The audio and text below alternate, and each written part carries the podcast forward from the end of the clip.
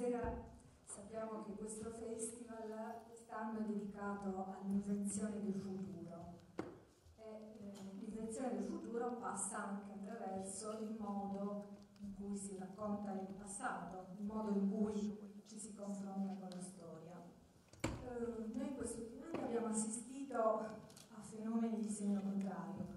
Da una parte la liquidazione della storia del discorso pubblico, la storia o viene cancellata o c'è una rilettura eh, strumentale della storia eh,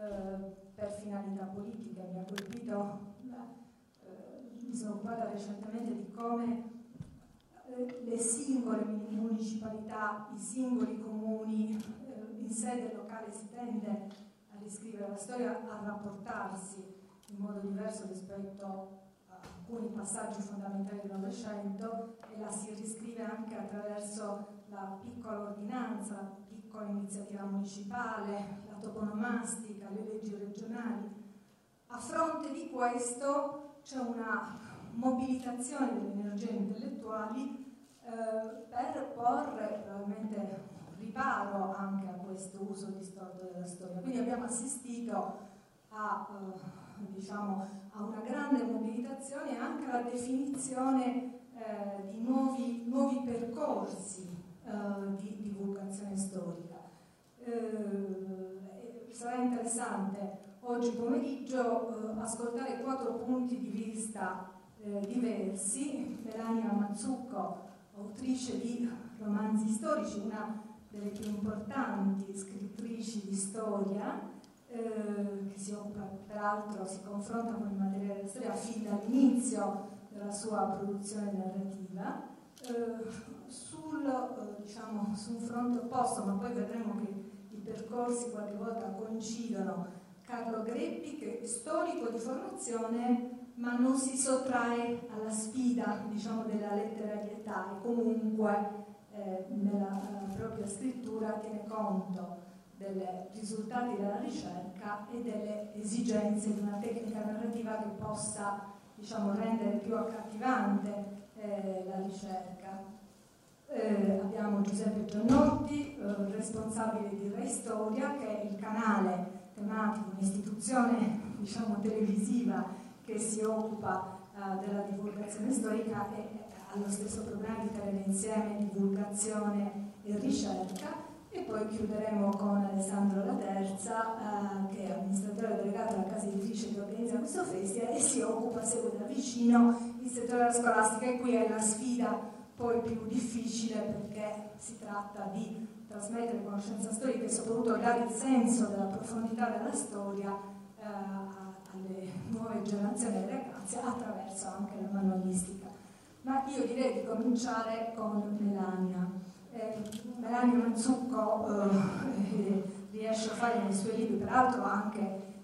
l'ultimo romanzo, L'architettrice, è un romanzo di storia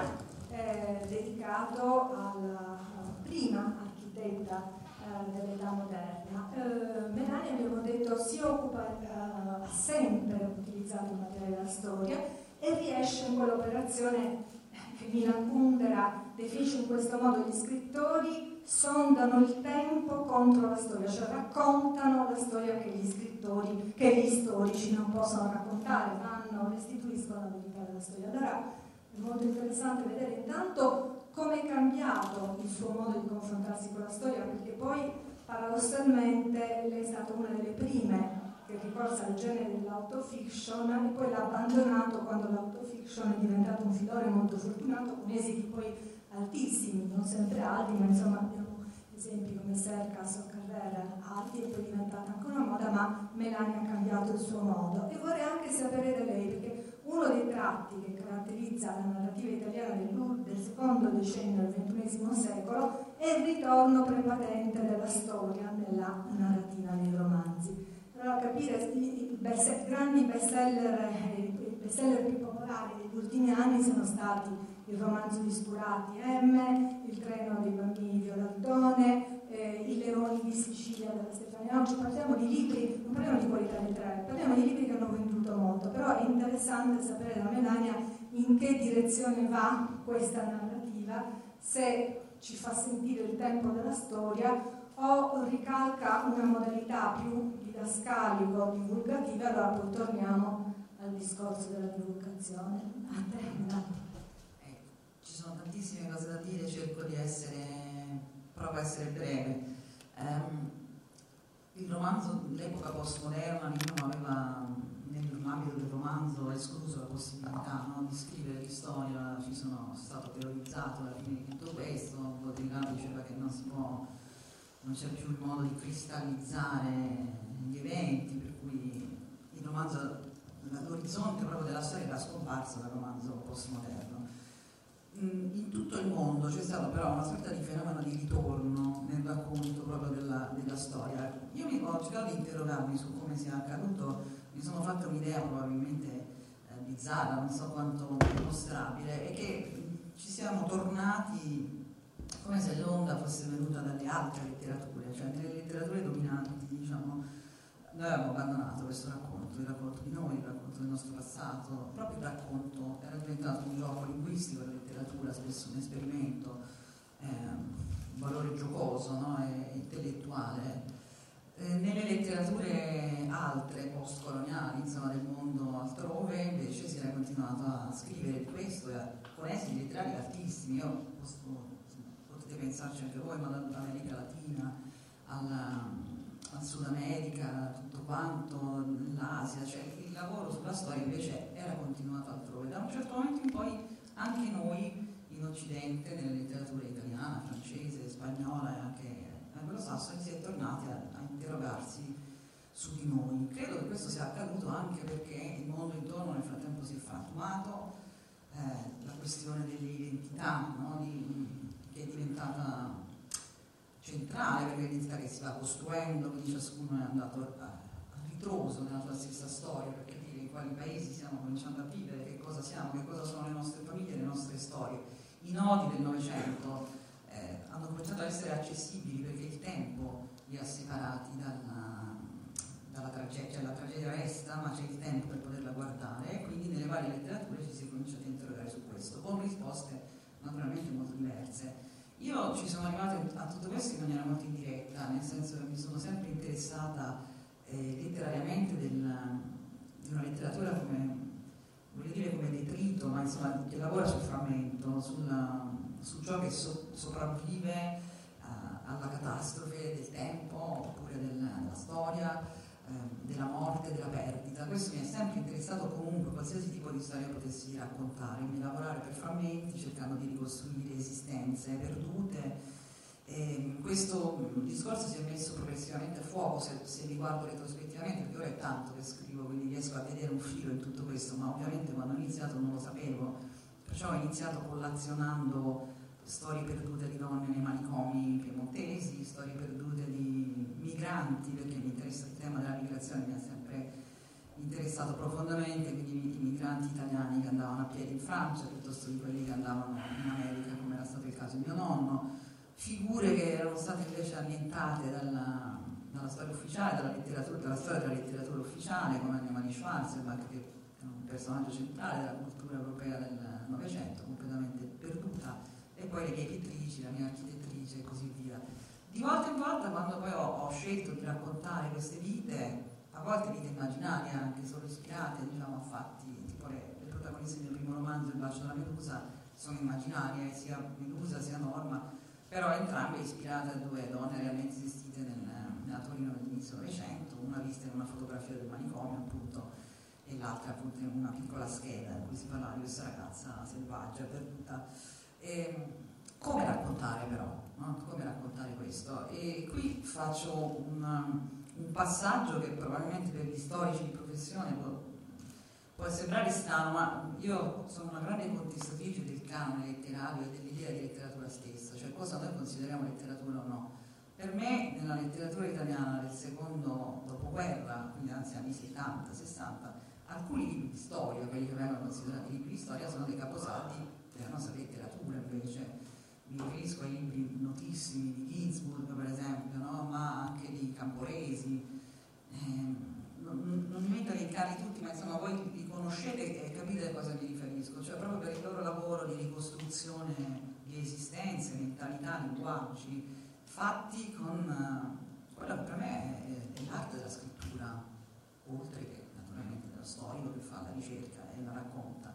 E quindi questo tipo di modelli sono comunque entrati per me nella mia maniera stessa di immaginare il romanzo. In verità eh, per me era forse più facile perché eh, in fondo Manzoni aveva fatto tutto questo per primo, da solo, come un pioniere, eh, scrivendo, inventando il romanzo storico italiano, ma anche il controromanzo storico italiano con la storia della colonna infame. No? Quindi lui ci aveva già dato delle linee intorno alle quali possiamo continuare a ragionare ancora adesso. Quindi io ho cercato di ogni volta, di volta in volta, a seconda della storia che avevo scelto, di trovare il modo giusto per raccontarla. Questo modo è mobile, proprio perché detesto i confini disteccati, e detesto anche i traguardi, quindi credo che anche ogni scrittore nel momento in cui raggiunge o crede di raggiungere un risultato convincente per sé o per gli altri, lo dicono gli altri che è un risultato convincente, bisogna mettersi in discussione e vedere se c'è un'altra strada. Perciò a grandi linee ho seguito tre, tre strade. Diciamo. La prima è quella del romanzo documentario, non l'ho inventato io naturalmente, anzi faccio un esempio antico, addirittura c'è un autore danese che mi piace moltissimo che si chiama Torki Hansen, che ha scritto la, sostanzialmente ha scritto la storia letteraria della Danimarca, lavorando sui documenti della, a lui interessava raccontare il colonialismo della Danimarca, un'avventura completamente taciuta diciamo, dalla memoria collettiva, scomoda, sgradevole, lavorando sui diari delle, dei capitani delle navi che trasportavano gli schiavi, recandosi nell'Africa occidentale per vedere cosa era rimasto delle basi da cui gli schiavi venivano venduti, poi andando nelle isole dei Caraibi c'era stato per un breve periodo un possedimento danesi. Tutto questo da documento, sempre, eh, però poi ha scritto dei libri di letteratura, ovviamente, di un certo, di grande rigore storico, tuttavia. E in questo modo è riuscito a far passare anche la, diciamo, il contenuto di quello che c'era dietro, insomma, e che non si voleva vedere. Quindi diciamo, nell'ambito del romanzo documentario ho sempre lavorato cercando di scrivere eh, delle storie ispirate a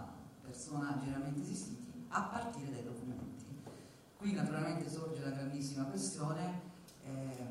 sì, ma qual è il, confine no, fra eh, quello che tu trai da un documento e quello che tu stai raccontando come romanziera? E questo confine è un confine mobile anch'esso, nel senso che dipende. Eh, io non ho il feticismo del documento, nonostante sia una di quelle persone che trascorre una buona parte della lavorazione di un libro in archivio, proprio sul documento, però so anche bene che nella nostra labile scia che leggono documenti strani, astrusi, eh, e non c'è un filo che li tenga insieme, coerente a volte. Molto di ciò che si è inabissato potrebbe essere fondamentale, mentre invece noi riusciamo a reperire eh, dei materiali accidentali. Quindi è chiaro che la soggettività del narratore, in questo caso della scrittrice, che rimette insieme questi pezzi, sono proprio i, pa- i pezzi del puzzle infranti nella singola vita, è, è, molto alta, chiaramente. Io dico sempre cosa c'è di inventato nei libri? Nulla, teoricamente, perché tutto, tra, è tutto sempre tratto da una lettera, un documento, un biglietto di viaggio, un, um, a volte sono, sono le dichiarazioni delle tasse che mi fanno capire quanto guadagna un personaggio per poter ricostruire il suo ambiente sociale, culturale, però è anche vero che il modo in cui io connetto poi questi documenti profondamente soggettivo, questo mi sento di dirlo e sicuramente forse in questo sta una, vedremo, non lo so, una, una,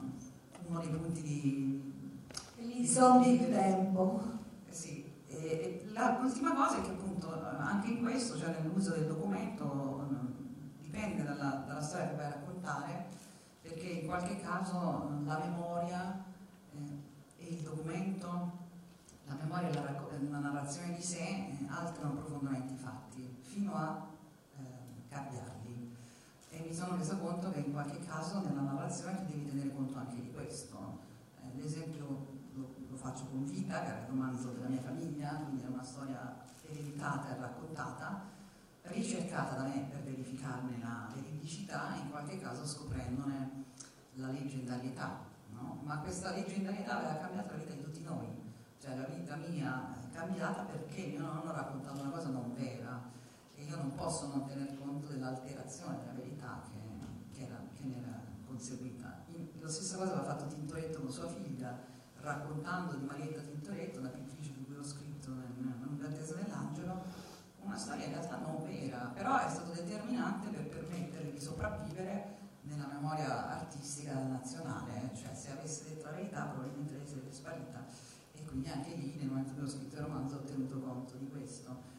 Eh, in quel caso mi è sembrato importante scrivere un controromanzo, cioè una biografia, e quindi eh, un libro esclusivamente non, non, non, di narrativa non fiction, chiamiamola così, una biografia con le note, insomma, con, con, il rigore con cui si fanno queste cose da confrontare con il romanzo per incrociare le, le versioni. Nell'ultimissimo caso, e qui mi fermo così per far capire un po' le possibilità che ci sono, io ho scritto la storia di Clotilda Pecci, che è una donna realmente esistita, ma trasparente, cioè scomparsa nella, nell'ombra per sua stessa volontà, in parte, in parte perché questo gli ha imposto la società nella quale viveva da Roma del 600 e poi la storia dopo di lei. Quindi io ho fatto una lunghissima, avventurosa, appassionante ricerca di una persona che è esistita, ha potuto esistere e creare soltanto sparendo. Quindi era una ricerca perduta chiaramente in partenza, anche perché man mano che scoprivo i pochi elementi certi della sua vita, scoprivo anche che tutto ciò che era veramente accaduto non poteva mai essere detto né scritto né testimoniato né, né tracciato, perché la sua vita è basata su grandi imposture, su grandi segreti e quindi eh, non avrei potuto non trovare tutto questo. Però eh, tutto ciò che mi ha permesso di interpretare tutto questo viceversa esiste. E allora a quel punto io ho deciso di separarlo dal mio testo, cioè di scrivere un romanzo da leggere come tale, con eh, spero piacere insomma, della lettura anche della conoscenza, della scoperta magari del mondo, e dall'altra però di condividere con i lettori, oppure anche i non lettori del libro, mettendolo in rete liberamente, tutto il materiale eh, di ricerca, proprio le fondamenta dell'edificio che ho costruito, quindi scena per scena, che cosa c'è, cosa ha generato scena per scena tutto questo, per capire com'è l'officina appunto di uno una scrittrice, però anche di un ricercatore, perché poi questo è il metodo che chiaramente vale per tutti coloro che fanno lavori di, di altro genere. Quindi credo che questo sia per me fondamentalmente decisivo non mettere confini. La parola confine nella letteratura, nel genere, eh, ci uccide, uccide il romanzo, uccide la letteratura e la limita tantissimo. Cioè noi abbiamo letteratura italiana molto più bella e più importante di come crediamo perché in essa ci sono anche libri di non, di non fiction, ci sono libri di storia, ci sono libri di filosofia, questa è letteratura anche per me. Questo è molto interessante, nel senso che Mariana Mazzucco ci, eh, in, eh, insiste sulla circolarità, una circolarità. Peraltro ha citato tra, sue, tra, i suoi modelli Carlo Ginzburg, il quale Carlo Ginzburg dice di essere stato ispirato alla sua ricerca dal romanzo storico, quindi c'è allora, Carlo Greppi, abbiamo detto che tu sei uno storico di formazione eh, che si misura poi con la, letterarietà, nel senso che hai scritto anche romanzi storici per un pubblico più giovane, ti sei misurato con altri linguaggi anche nel linguaggio televisivo, hai lavorato per la storia. Adesso curi per la terza una collana che si chiama Fact Checking, che proprio diciamo, è è la saggistica storica che interviene con i risultati della ricerca sui temi caldi del dibattito pubblico, le foibe, eh, l'antifascismo, la resistenza. Allora ecco, ti chiedo, tu, tu sei un punto di vista, diciamo, eh, speculare, nel senso sei lo storico che ti inoltri nel terreno letterario. Qual è il tuo punto di vista? Grazie per questa occasione di confronto, ne parlavamo prima che sarà rapidissimo rispetto a quanto vorremmo che durasse, perché non si, non, non si fa che imparare da questi confronti e infatti la mia premessa è che sono, sono d'accordo sostanzialmente con tutto quanto è stato detto finora, che però in effetti la vedo un po' eh, dall'altro versante della barricata, ammesso che questa barricata eh, esista. Eh, mi, colpisce che siano stati citati eh, Serca e Carel perché insieme a Laurent Binet che fece quel libro meraviglioso HKK tradotto dai, dai Nervi del 2011 eh, furono un po' galeotti nel mio rapporto con la terza, nello specifico con il presente eh, Giovanni Carretti, con il quale condivido eh, l'amore per tutte queste forme di, di, diciamo, ibridazione, anche se ibridazione è un'accezione una vagamente negativa, però ho usato con un'accezione positiva appunto tra, tra la, la, letteratura e, e la saggistica. In, nei casi citati direi che stiamo parlando, almeno dal mio punto di vista, forse io, io tiro un po' la coperta dalla mia parte, di, di storia non hanno rapido esempio molto concreto anche appunto in parte eh, evocati eh, prima. Per cui con qualche eccezione vi farò solo esempi dell'ultimo decennio dove c'è stato un grosso movimento, credo, in questo, in questo territorio appunto eh, di confine. Eh, il primo è appunto Scurati, eh, il primo volume della futura tetralogia M dedicato appunto a Mussolini che di fatto è una biografia che si autodefinisce appunto romanzo documentario, ha eh, questa postilla in apertura che vi leggo brevissima. Eh, fatti e personaggi di questo romanzo documentario non eh, in corsivo sono frutto della fantasia dell'autore, al contrario ogni singolo accadimento, personaggio, dialogo, discorso qui narrato è storicamente documentato e o autorevolmente testimoniato da più di una fonte. Detto ciò, resta proprio nella storia di invenzione a cui la realtà reca i propri materiali, non arbitraria però. Eh, si potrebbe parlare delle ore intorno a questa postilla. Sicuramente una postilla molto onesta che cerca di mostrare eh, una, un certo tipo di deontologia del romanziere che, che, decide di fare un romanzo documentario, cioè che abbiamo una, una biografia narrata eh, eh, di Benito Mussolini. Eh, sarebbe interessante organizzare un seminario con degli storici per capire quanto uno storico potrebbe sostenere questa posizione, cioè che ogni singolo accadimento personale sia, sia testimoniato ulteriormente da più di una fonte, però, come dire, onore eh. E,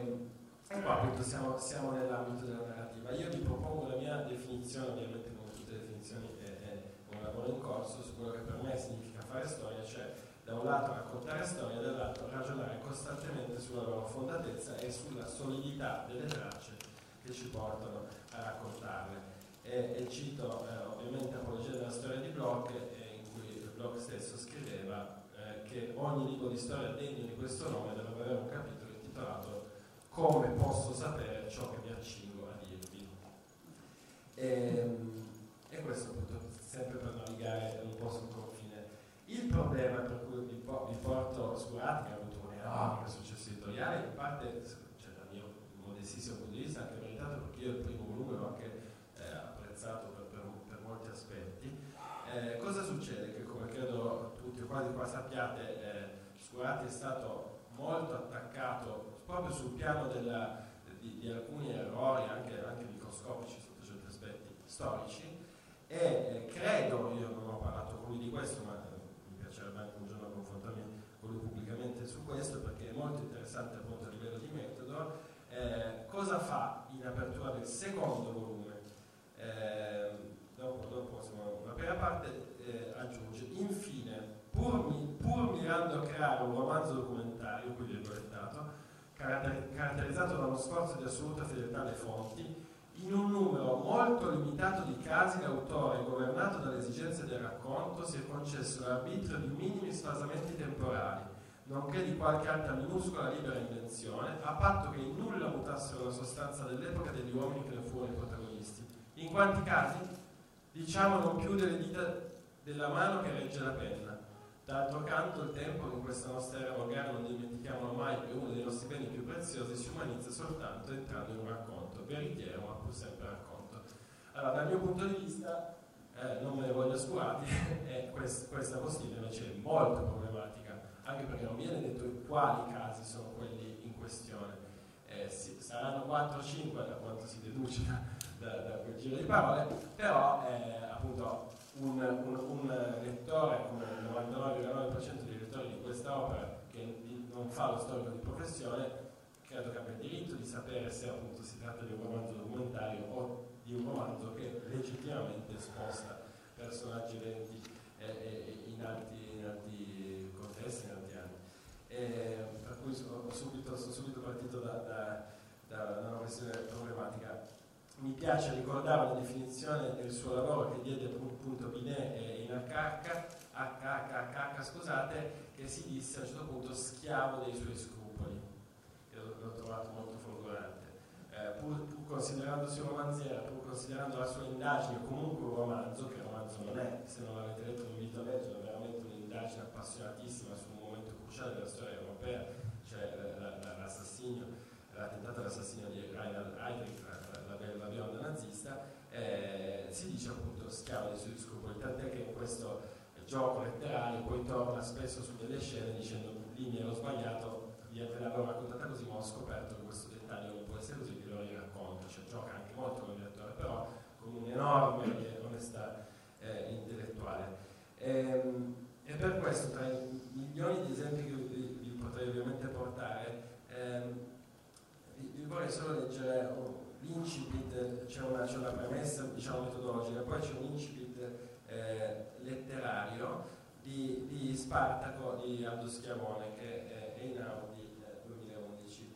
eh, che appunto è la biografia di Spartaco, alla fine finiamo sempre,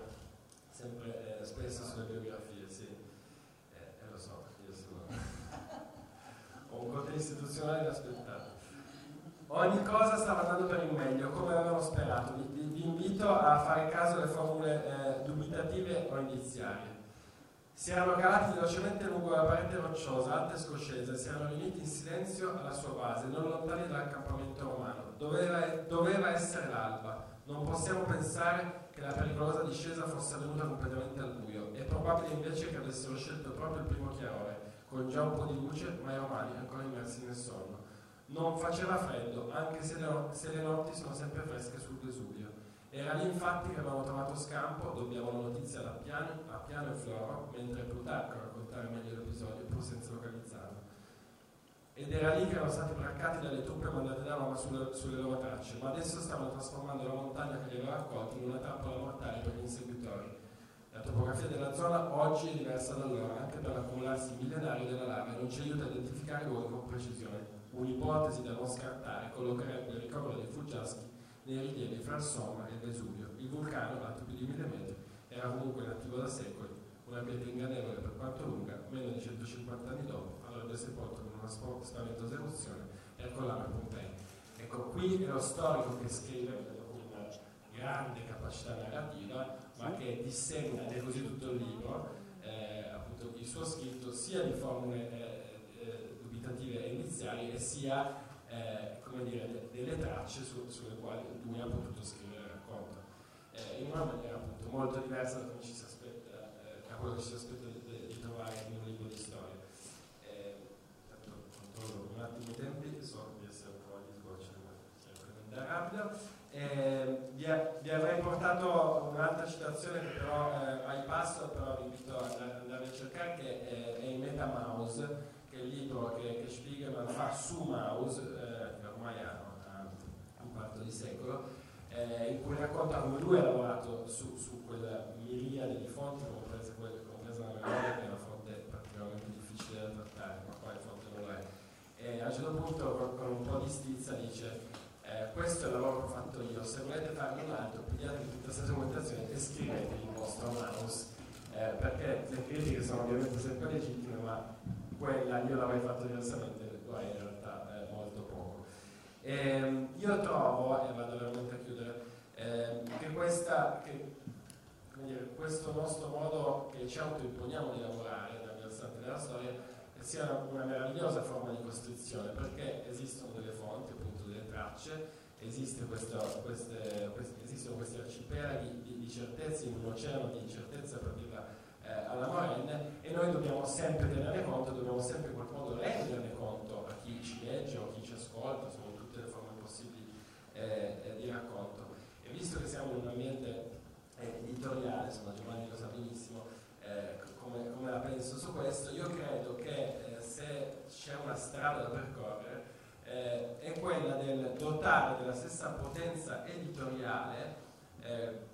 il versante saggistico di questo confine, mi spiego meglio. La literary non fiction, la narrative non fiction, tutte queste forme ibride eh, eh, molto usate dai romanzieri negli ultimi, insomma, in questo scorcio inizio millennio, funzionano molto anche appunto a livello di, di appeal. Eh, secondo me, almeno appunto nel nostro panorama editoriale, in Italia ce ne, ce ne poche, funzionano sicuramente meno perché sappiamo che la saggistica salvo eh, sia dato sempre Barbero e pochi, pochi altri, comunque la saggistica fa alti numeri, io penso che se, se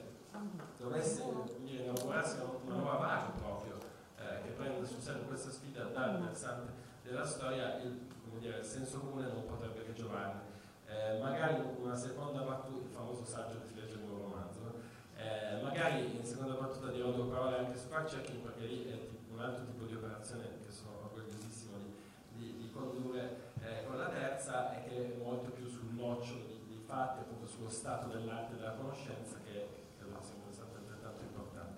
poi ci torniamo su questo, mi sembra di capire che comunque il punto di vista dello storico difenda una sorta di superiorità poi dello storico. Rispetto al romanziere, questo poi. Possiamo tornarci perché hai fatto le voci ascurati. Eh, accostandolo poi a Schiavone. Eh, adesso abbandoniamo il terreno della scrittura, eh, perché naturalmente ci misuriamo con un codice completamente eh, differente che quello televisivo. Ehm, tanto eh, Reistoria, eh, la conoscete, è diventata un'istituzione quando eh, lo scorso anno, mi sembra, l'ex amministratore delegato Salini ha tentato di mettere le mani su Reistoria, c'è stata una mobilitazione eh, straordinaria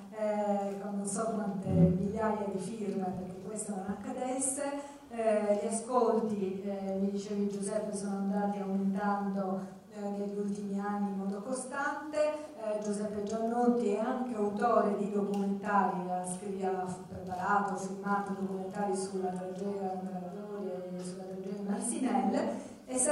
è interessante vedere che cosa succede nell'ambito del racconto televisivo della storia, in che modo è cambiato in questi anni e in che modo riuscite a tenere insieme divulgazione e risultati anche della ricerca. Sì, siamo diciamo, proprio sul confine tra la divulgazione e la ricerca. E allora io vorrei partire da quello che si sono proprio confrontati, perché il confine, una letterata e uno è uno storico, quindi il saggi, la saggistica e la narrativa, e eh, ci hanno raccontato in pochi minuti una quantità di storie bellissime da, da raccontare e da trasformare in televisione. Quindi come primo elemento vi voglio dire che questo paese ha, ha prodotto molta più storia di quanta si riesca a raccontare. Questo è il primo dato di fatto da chi poi riceve tutti questi input e cerca intorno a questi. Per quello che riguarda la televisione, allora innanzitutto eh, noi, eh, proprio perché siamo in servizio pubblico, abbiamo sempre cercato di, non, di fare in modo che sia, eh, il nostro lavoro non produca intrattenimento, ma produca formazione, produca strumenti didattici, produca delle, eh, dei materiali che abbiano eh, la capacità di insegnare e non soltanto di intrattenere. In questo siamo molto più rigidi naturalmente e dobbiamo essere molto più rigidi di quanto possa essere un letterato o uh, uno storico che si spinge oltre confine. Dobbiamo cercare eh, innanzitutto per allargare anche il nostro racconto a, anche a chi non sa con tutto. E quindi bisogna sempre ripartire da una scuola media inferiore come livello di conoscenza rispetto a un racconto della storia. E questo evidentemente pone dei limiti che ogni tanto valichiamo naturalmente quando, eh, soprattutto sul canale, rispetto a dei prodotti specifici. E poi televisivamente bisogna sempre evidenziare che esistono solo due epoche storiche. Non abbiamo storia antica, storia moderna, storia americana, noi abbiamo il pre e il post Lumière, cioè è quella la data di scrimine che ci permette di trovare due modalità completamente diverse di raccontare, perché da Lumiere in poi noi, la, eh, i nostri archivi diventano una fonte, al pari anche delle, documenti conser- cartacei conservati. Prima non abbiamo rispetto al mezzo televisivo nessuna fonte, quindi la costruzione è molto più complicata se uno vuole rimanere all'interno quel canone di, eh, di insegnamento eh, di cui parlavo prima. Perché anche se poi evidentemente non siamo così assolutisti, io eh, si è criticata molto anche uno dei miei maestri, Franco Gardini, la, eh, la fiction che è stata fatta sui medici. Ed evidentemente poteva esserci un maggior controllo maggior lavoro rispetto a però già quello ha già dato una conoscenza rispetto a un'epoca storica, a una parte del pubblico che non la... E quindi io credo che ogni tanto degli strafalcioni possono essere accettati per comunque per, per, per dare eh, informazioni, per dare nozioni. E, e, e poi questo vuol dire che su, bisogna lavorare sull'iconografia e sulle fonti, cercando di farci attaccare o i divulgatori, storici o meno, storici che facciano la terza missione eh, e, quindi si prestano. Alessandro Barbero, è uno dei nostri, delle nostre sale. Il senso è anche quello, noi abbiamo cercato di portare lo storico al centro del lavoro e questo l'abbiamo fatto anche con passato e presente. È il tentativo proprio di, far, eh, di riportare gli accademici a raccontare, a fare lezioni frontali. È la stessa cosa che adesso stiamo facendo con Maestri, con Edoardo Camurri, che è una sfida fatta insieme al Ministero dell'Istruzione, nato in pandemia perché eh, nelle scuole che non, erano strumenti sostitutivi e invece in quest'anno la scuola riparte diventano strumenti che si affiancano perché poi un apprendistato informatico c'è stato nelle scuole, nei ragazzi, quindi cominciano a usare questi strumenti e gli stessi professori li inseriscono all'interno del loro piano su quella puntata li interrogheranno e questo è importante perché permette appunto, come parlavo prima, di creare gli strumenti didattici per quello come, perché poi pensando al titolo del nostro incontro, nuovi modi di raccontare storia e poi alla fine la storia bisogna raccontarla come la racconta Erodoto. Mi ricordavo, mi ricordavo del libro di Kapuscinski in cui arriva distanza di due millenni a dire che si può raccontare solo nella stessa maniera, con le fonti. Poi, eh, certo, vi racconto allora, una cosa che mi sono molto orgoglioso di abbiamo fatto che si chiamava Mussolini cadavere vivente. È un'operazione nata con l'archivio centrale dello Stato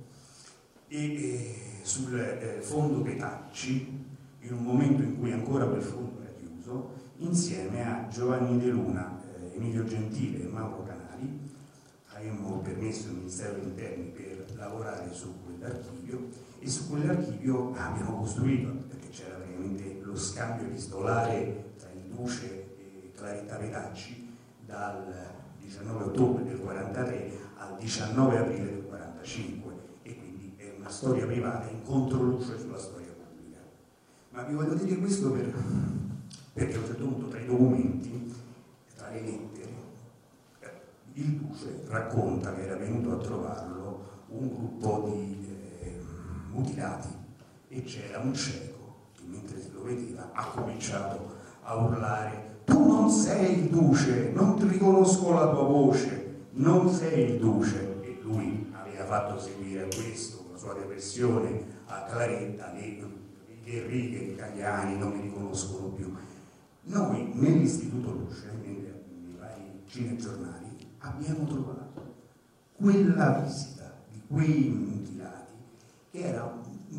non aveva sonoro ed era stata sempre abbandonata lì, utilizzata come vario repertorio. E in questa maniera quel documento gli dà uno spessore, gli dà tridimensionalità e si completano. Ecco, questo sarebbe il modo di raccontare storia che, che preferisco, che, insomma, che cerchiamo di... Noi abbiamo provato anche a fare i documentari, i documentari televisivamente sono complicatissimi, cioè provare a raccontare, abbiamo provato a fare anche i GIF, no? abbiamo raccontato eh, eh della congiura dei, delle barbette, il primo aprile del 1940, seduta del Gran Consiglio, non si riuniva dal 39, e decade Mussolini, cosa sarebbe successo? E lì siamo andati avanti con il racconto. L'abbiamo fatto pure sul 18 aprile, eravamo già più esperti, avevamo cominciato a coinvolgere, cioè avevamo Giulio Andreotti che raccontava come scappava in Svizzera, e c'era Emilio Gentile che parlava da storico di gruppi terroristici cattolici ribellavano alla vittoria della sinistra. Il problema è che televisivamente tutto questo fa lo stesso effetto di Orson Welles, ovvero sia scatena il falso. Quindi alla fine ragionandoci per poterlo trasmettere, oltre a segnalare verosimile, verosimile, abbiamo poi fatto un confronto in studio con uno storico per cercare di riportare nei binari della storia. No, questo è il nostro paese dove all'Università di Roma non molti anni fa, 6-7 anni fa, un, uh, hanno fatto un sondaggio e eh, nella triennale Moro è stato ucciso da un, uh, dalle BR che sono, erano un gruppo di estrema destra. Questo è il livello di consapevolezza e di conoscenza, quindi molto bisogna fare. Eh, infatti il, lavoro più difficile è quello che è più complicato, è quello da fare nelle scuole e qui coinvolgo Alessandro La Terza perché quella è la sfida vera, no? trasmettere conoscenza storica presso queste generazioni che hanno una eh, geografia del cervello completamente modificata rispetto alle, alle generazioni precedenti che vivono schiacciate in un presente digitale e che vivono soprattutto immersi eh, a un flusso di notizie e di informazioni, sono molto più informati di quanto lo fossimo noi, conoscono più il mondo di quanto lo conoscessimo noi, ma eh, poi è forse anche più difficile farsi largo in, questa, in questo oceano di informazioni. Allora, come, come cambiano i manuali? Come si fa? Come cambiano i manuali di storia? Grazie, io liquido subito la questione eh, sull'utilità, eh, non il danno, sull'utilità o l'inutilità della storia, perché se mi imbarco sulla, sul famoso quesito che serve studiare gli antichi, non la finiamo più perché dobbiamo dimostrarci perché mai si devono studiare altre cose. Quindi do per scontato che convenzionalmente riteniamo eh, rilevante la, eh, la conoscenza della, eh, della, della storia. Eh, e qui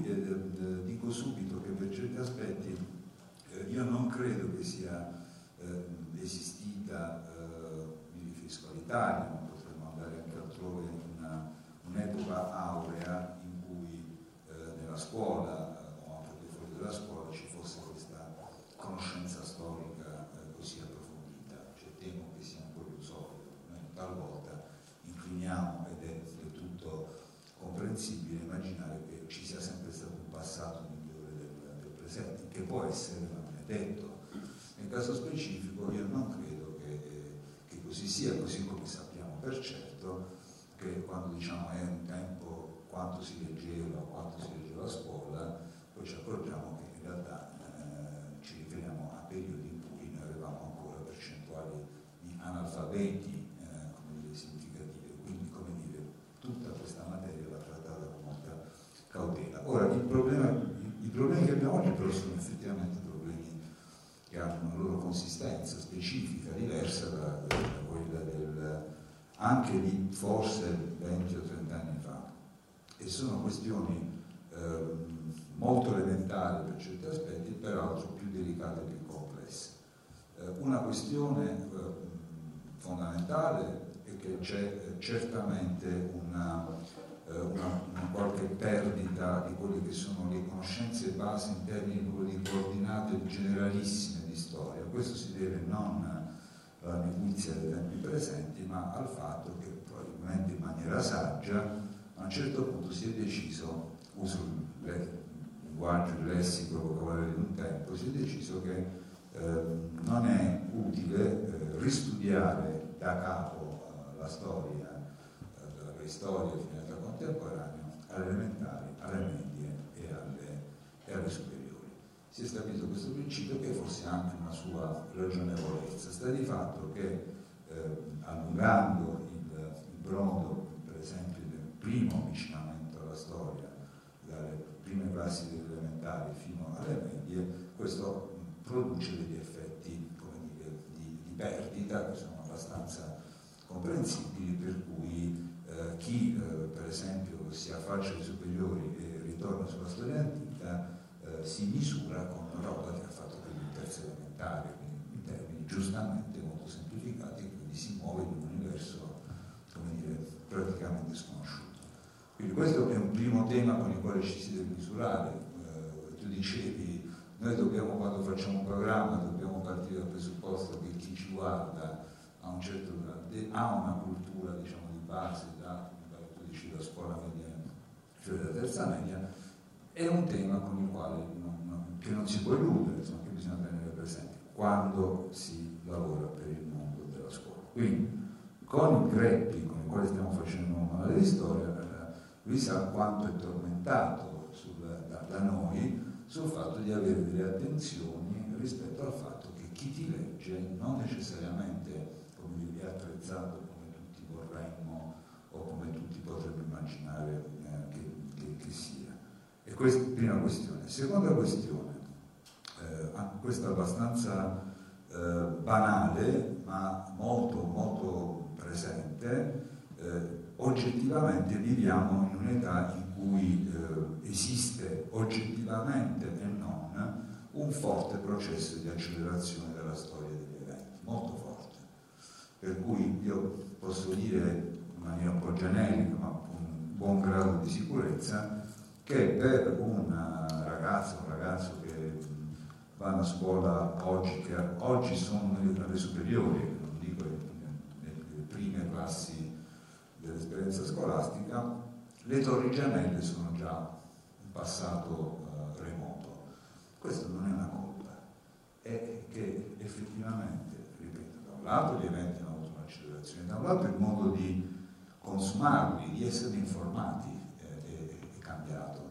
E quindi ciò che, in, che tre mesi fa ci sembrava un argomento di importanza straordinaria e si dice ritualmente se ne dovrebbe parlare a scuola, dopo tre mesi non più eh, nessuno, eh, anche perché la storia è complicata. Noi credo che già oggi stiamo non dimenticando, ma è passato in seconda linea il caso del, i casi dell'Afghanistan. Ora, a voler fare un discorsino sull'Afghanistan, uno, come dire, per fare, dare qualche elemento dovrebbe partire almeno dal 1979, quindi dall'occupazione sovietica, un altro mondo. Questo è complicato da spiegare. In realtà voler dire qualche cosa di un pochino più eh, sensato e articolato dovrebbe andare finire a parlare delle guerre afghane fatte dagli inglesi, anzi dai colonialisti britannici, guerre in cui hanno preso anche trovato un fracco di botte, quindi come dire, a ricordarci che quella è un'area importante ed è un'area difficile, ma diventa faticoso perché appunto l'argomento sta già passando in seconda. Spesso si dice Simonetta, ah, ma eh, eh, i, giornali, i giornali fanno il mestiere loro, cioè i giornali ti parlano dell'Afghanistan finché ci sono delle notizie, finché riusciremo ad averne, il problema è che potremmo non averne, ti parla di quello che sta succedendo in Afghanistan, non puoi pretendere che uno ti continui a parlare di tutti i casi molto importanti, tutti molto importanti che si sono succeduti e che si consumano velocemente. Da ultimo c'è una questione che è stata eh, evocata eh, ed è quello dei danni dell'uso strumentale della storia. Eh, io questa la prendo invece in maniera un pochino più sottile. Eh, ehm, io non, non sono, mm, come dire, particolarmente scandalizzato dal fatto che si dicano eh, colossali castronerie eh, sulle foibe, magari dimenticando l'esodo giuliano, quindi altrettanto, anzi forse più, eh, più rilevante. Ehm, questo può capitare. Come sono orientato a sentirmi raccontare straordinarie fesserie sulla Borgonia Felix, eh, non, è, non, è, grave, cioè nel senso che ci sta nel gioco, non, non ci si deve scandalizzare. Il punto è che sulle foglie dell'esodo giuliano e la Borgonia Felix, eh, gli storici che studiano la storia, che fanno nell'archivio, hanno ovviamente delle posizioni differ- differenti, ma nella sostanza, cioè sulla base dell'informazione, non è che dissentano più di tanto, cioè dissentono per quello che è giusto di sentire in, in indagini che prendono strade diverse, ma nessuno pensa che eh, appunto eh, ci fosse un mezzogiorno felice, ricco e straordinario, non esiste, non c'è una persona dotata di un minimo di cultura storica che dica una cosa del genere, nessuno è disponibile a dire che eh, le foglie sono state un genocidio, nessuno. Allora qual è il problema? che quando si fa poi invece un uso strumentale della storia, si scredita il grande tema diventa screditiamo gli storici che fanno questo lavoro bollandoli di appartenere a una non meglio precisata e assolutamente indimostrata storiografia ufficiale. Non si capisce che cosa si vede già storiografia ufficiale. Eh? E soprattutto insinuando, guardate questo è un veleno mortale quando arriva ai più giovani, e soprattutto insinuando il problema che, ci, che sia tutto un complotto. Ed è, ed è drammatico, perché questo significa che ha, ha voglia Manzucco a esibire i documenti eh, o a fare queste operazioni. Questa, questa operazione della lunga attesa dell'angelo e poi del libro, che non so perché, l'ha intitolato Ia, e Jacopo o Jacopo? Jacopo, ah, perché ho scritto ma io, no, no, ho scritto perché io. Cioè questa operazione raffinata di scrivo il, il romanzo, ma poi, come dire, ti presento eh, in tutta la sua articolazione, la ricostruzione è una, è una bella cosa, ma se io parto dal presupposto che in realtà è tutto un complotto per alzare le quotazioni di Toretto, di una sciocchezza, eh, perché chissà eh, o, o, perché dietro ci sono le scie chimiche, e eh, la, la cosa diventa problematica, perché non sappiamo più che dire. Concludo, eh, eh, il, lo sforzo è quello di eh, cercare di sviluppare delle strategie di seduzione, di seduzione in maniera ovviamente, come dire, nel termine più eh, nobile e socratico del, del, del, termine. Bisogna stare molto attenti perché, eh, eh, come Carlo sa benissimo, eh, c'è tutta una, una dimensione, una sperimentazione interessante di, di fare la, la storia come gioco, che per carità determinata età eh, va bene, eh, semplifico per questioni di priorità, eh, rischia di arrivare al videogame, che adesso può essere un interessante strumento didattico, dipende da come si utilizza, perché altrimenti si finisce a giocare con pupazzetti. Insomma, eh, non, quindi, tema eh, eh, delicato. usare tutte le possibili strategie di racconto. Loro l'hanno modulato molto bene sulla questione narrativa che oggetto o addirittura come materiale la storia, viceversa la storia che, eh, si appropria di, modalità di linguaggio della, della, della, della, narrativa. Quella è una dimensione importante. Cioè io credo che sia importante provare a eh, riproporre e a riformulare il, il racconto. Eh, adesso devo chiudere con una necessità eh,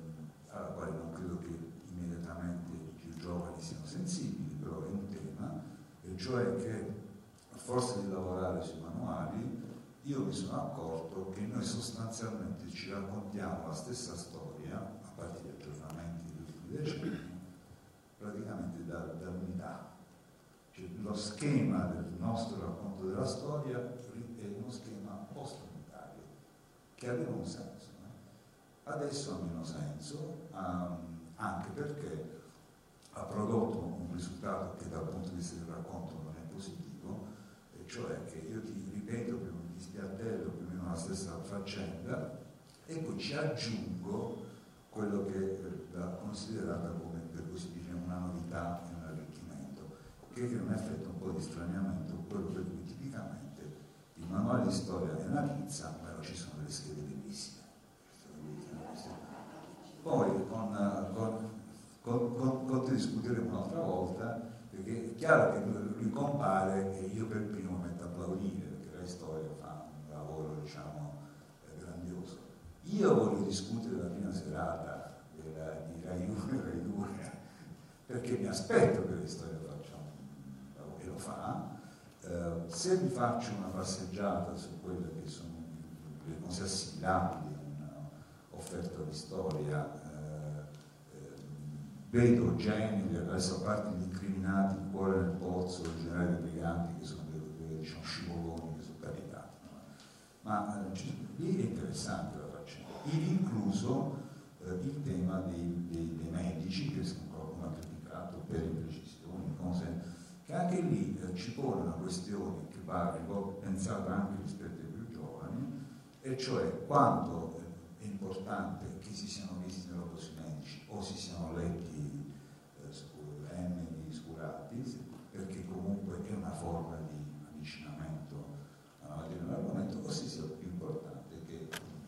queste cose siano fatte in termini, diciamo, storiograficamente, non scientificamente, ma storiograficamente del tutto convincenti. Eh, eh, io adesso temo di dover chiudere perché siamo arrivati alle 5 quarto. Eh, volevo dire una cosa a proposito eh, della riflessione che ha fatto Alessandro la Terza sulla liquidazione degli storici, no? che questo succede, che poi gli storici specialisti della materia vengono liquidati eh, come complottisti o poco affidabili. Ma la cosa grave è che questo avviene per legge. Cioè sono le leggi regionali, la legge regionale del Veneto, la legge regionale del Friuli Venezia Giulia che dicono quello storico lì va liquidato perché noi dobbiamo, diamo i finanziamenti a chi sostiene che le vittime del FOIB sono state almeno 300.000 e questa è, la legge regionale è lo Stato. Cioè, questa è la cosa su cui poi, diciamo, eh, secondo me è molto pericolosa, su cui bisogna vigilare.